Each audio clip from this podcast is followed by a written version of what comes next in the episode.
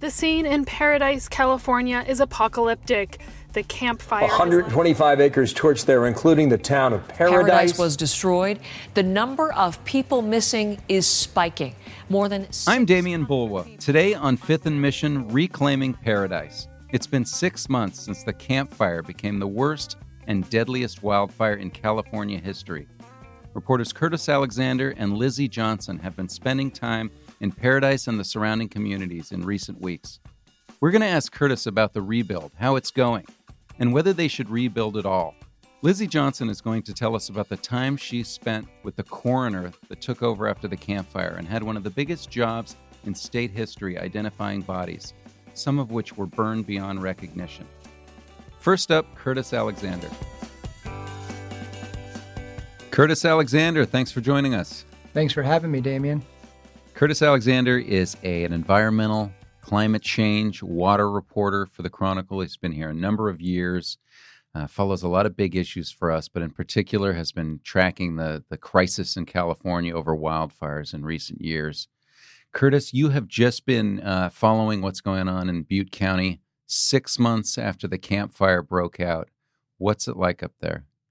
Well, to be honest with you, things haven't changed a whole lot since shortly after the fire. It's still a scene of a major disaster. Sure, the smoke's gone and there's grass growing on the charred hillsides, and there's a lot of people out and about, mostly construction workers and cleanup crews. But when you look across the hillsides, they're still littered with the rubble of homes, and the streets in town are still lined with toppled shopping strips and razed fast food restaurants there's progress being made, but considering just how big this fire was, it basically leveled an entire town of 27,000 people, and 19,000 homes were destroyed. Uh, 19,000 structures were destroyed, 14,000 of them of them being homes. So it's really going to take a while for this town to bounce back. Talking with the Cal Recycle agency, which is spearheading the cleanup. It's a $2 billion effort. They said that they've cleaned up about 17, 17% of the property so far and don't expect to be done with the cleanup until early next year. So that's that's just getting the lots cleared. That's just getting the ash cleared off. Yeah, that's just getting the ash cleared up. And then on top of that, they have to look into the whole process of essentially rebuilding an entire town. Wow. So has anyone started building any homes yet? There haven't been anybody who has started building a house yet. There have been people who have applied for building permits, maybe 40 or 50, and uh, maybe a dozen have been granted so far in Paradise and in the surrounding unincorporated communities. Let me ask you a more basic question. Should Paradise rebuild given the history of wildfires? Well, that's a good question. As you know, there's been several wildfires around Paradise prior to the campfire, something like a dozen in the past 20 years within a mile or two of the town. So it's definitely a high risk fire area. But it's really hard to tell a person who lives there, who has property there, who calls it home, that they can't come back and build a house. Um, this is a problem across California. Um, something like 11 or 12 million people live in the wildland urban interface, which is like the forest lands where there's going to be fires. So it's not just high fire risk in paradise, it's high fire risk across California. And you've written a lot about that. I mean, are there ways that they can rebuild stronger? Sure, there are. Um, I think all you can really do is ask them to try to make the communities a little safer by building fire breaks around town or thinning the forest around town a little bit, and by hardening the homes, making sure they don't have wood roofs or wood porches and they have fire fire resistant windows and um, things like that that will uh, that will help the house if a fire does hit. The devastation was so great. We've been talking a lot in the office just about you and I about you know where do you even start um, tell me about like the schools. Tell me about the the stores. How does the community begin when there's no one around? Those are the questions that the community is trying to face right now. They're really, really big questions. First and foremost, the city has hired a consultant who helped with the recovery in New Orleans after Hurricane Katrina. And the consultant is helping them lay out a step by step plan for trying trying to rebuild the town. And they're just trying to put that town together right now. As far as the schools go, eight of nine schools burned. Only one has reopened, but the superintendent has said that she's hoping to get two schools open this fall the high school and the intermediate school. And to her credit, she's hoping to, to clean up Paradise High by June in time for the high school classes graduating ceremonies. And for the for the stores, for the shops, how do they reopen if the customers aren't there? Right now, there are some customers there. You've got work crews going into the Save Mart, for example, and buying Gatorades and deli sandwiches for their lunch. So there is a lot of traffic during the day, but things like electronics and other purchases probably aren't happening. I went into uh, I went into one of the stores, the T-Mobile shop, and there was there was nobody there. I don't think cell phones are probably a big thing right now. When I walked in, I was greeted by four or five sales representatives, which was great customer service. but I can't imagine that that shop's doing a lot of business right now.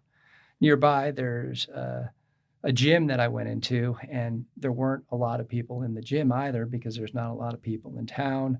One guy was there because he's got family living with him. His in laws are there because their house burned down and his brother is staying in a trailer in the front yard. So he just needed to get out of the house. So he was there at the gym to kill time.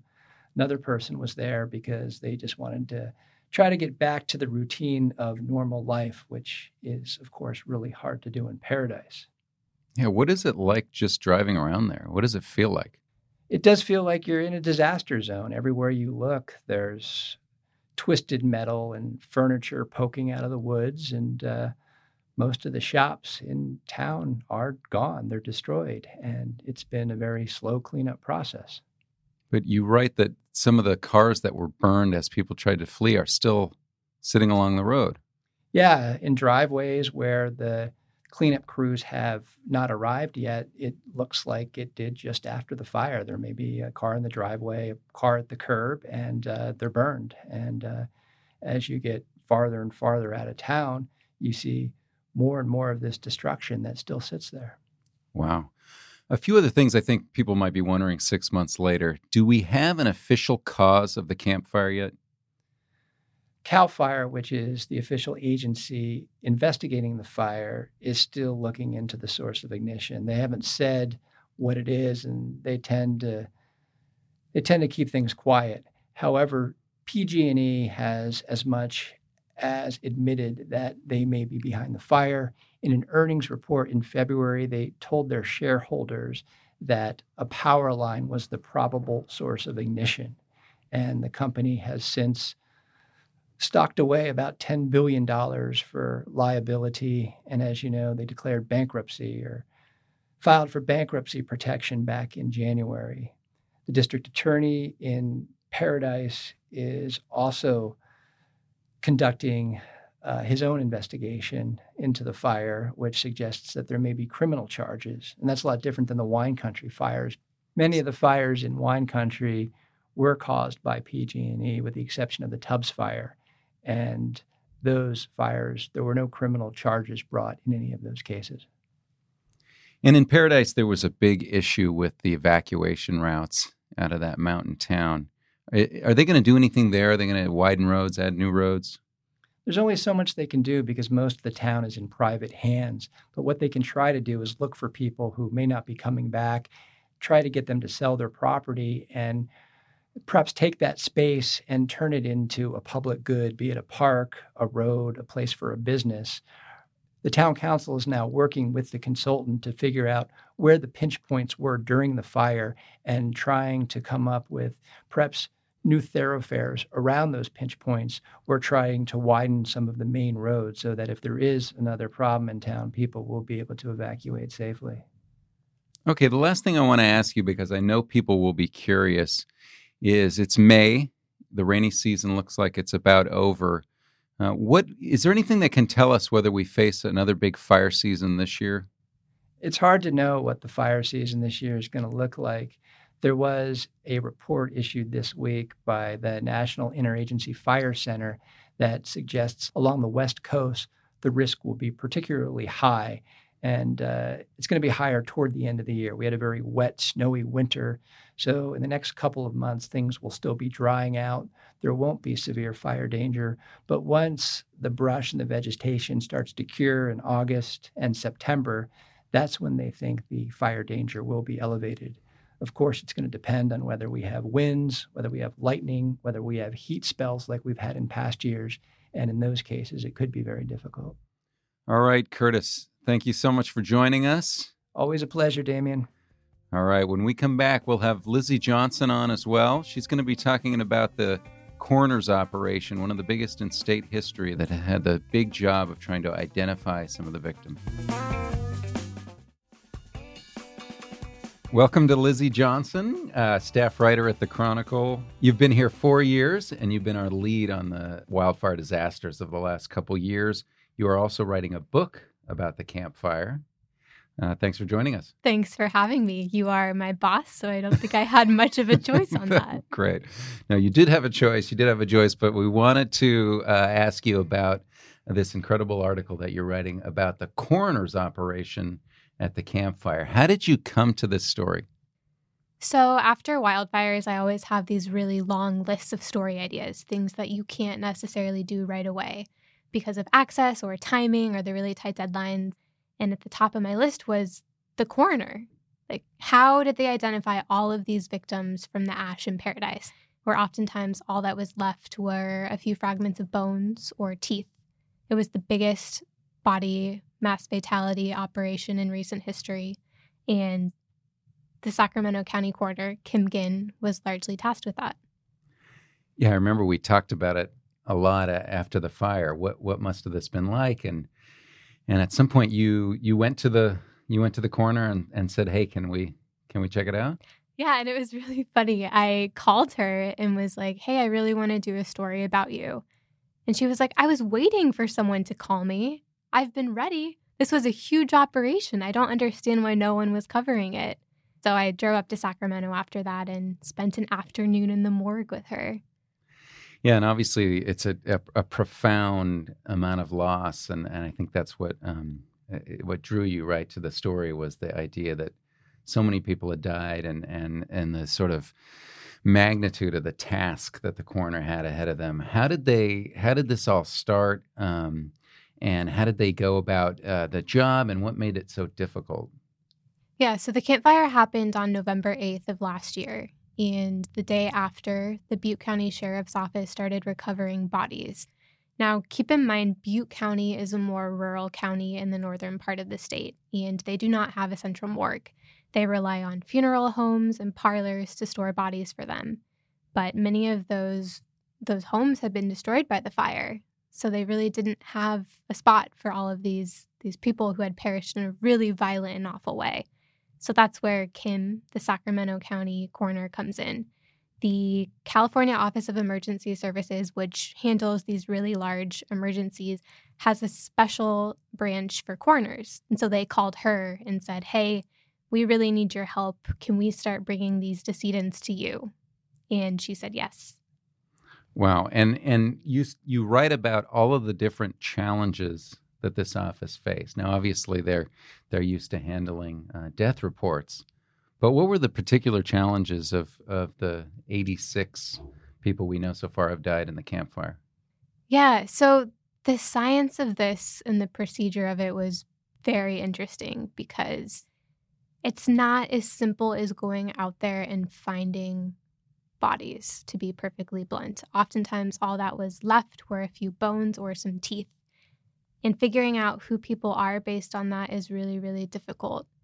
Um, the people who were digging through the ashes oftentimes didn't have much anthropology experience. So they were having issues deciphering whether it was bone or cement siding or the remains of a cat, stuff like that.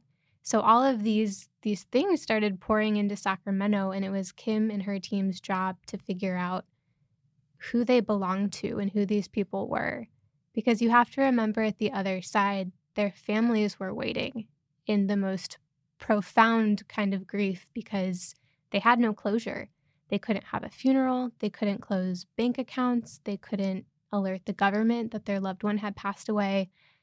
And I think some of them were probably still living with hope, even though they knew it was a foundless hope that maybe they were still alive.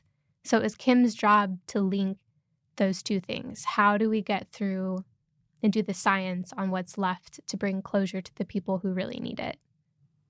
Now, you spent time with Kim Gin, and I know obviously that you spent a lot of time in the early going after the fire with crews that were going and, and, and digging through the, the rubble of these homes. What, um, what is it like for these people that are on the front lines? Yeah, so obviously, Kim's entire job is processing death reports.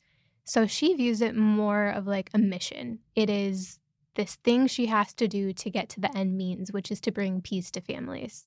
Kim is a petite woman from Alabama. She has a slight southern drawl and she loves her job. She views it as her mission and her calling to try and figure out the clues of death, figure out why someone passed away and alert their families to give them a sense of peace. She's not the the very soft kind of emotional figure that you would imagine her to be because she is just so driven by this calling. You have to remember that she also processes around 7,000 death reports annually in Sacramento County. So I think she compartmentalizes a bit better because she's used to it. It's her job, that's what she signed on for. But in Paradise and the surrounding communities of Magalia and Concow, the people that were sifting through the ash, they lived there. They were from those communities. And that wasn't a job that they signed on for when they got hired as a sheriff's deputy or a police officer. And when I was shadowing a search and rescue team right after the campfire, you could see that the emotion of that was seeping around the cracks a little bit. They had um, special people there with them in case they needed to talk and process what they were seeing. So I think it was a bit harder for the people on the ground to double trauma. Their community is gone and they're searching for the people that were their neighbors.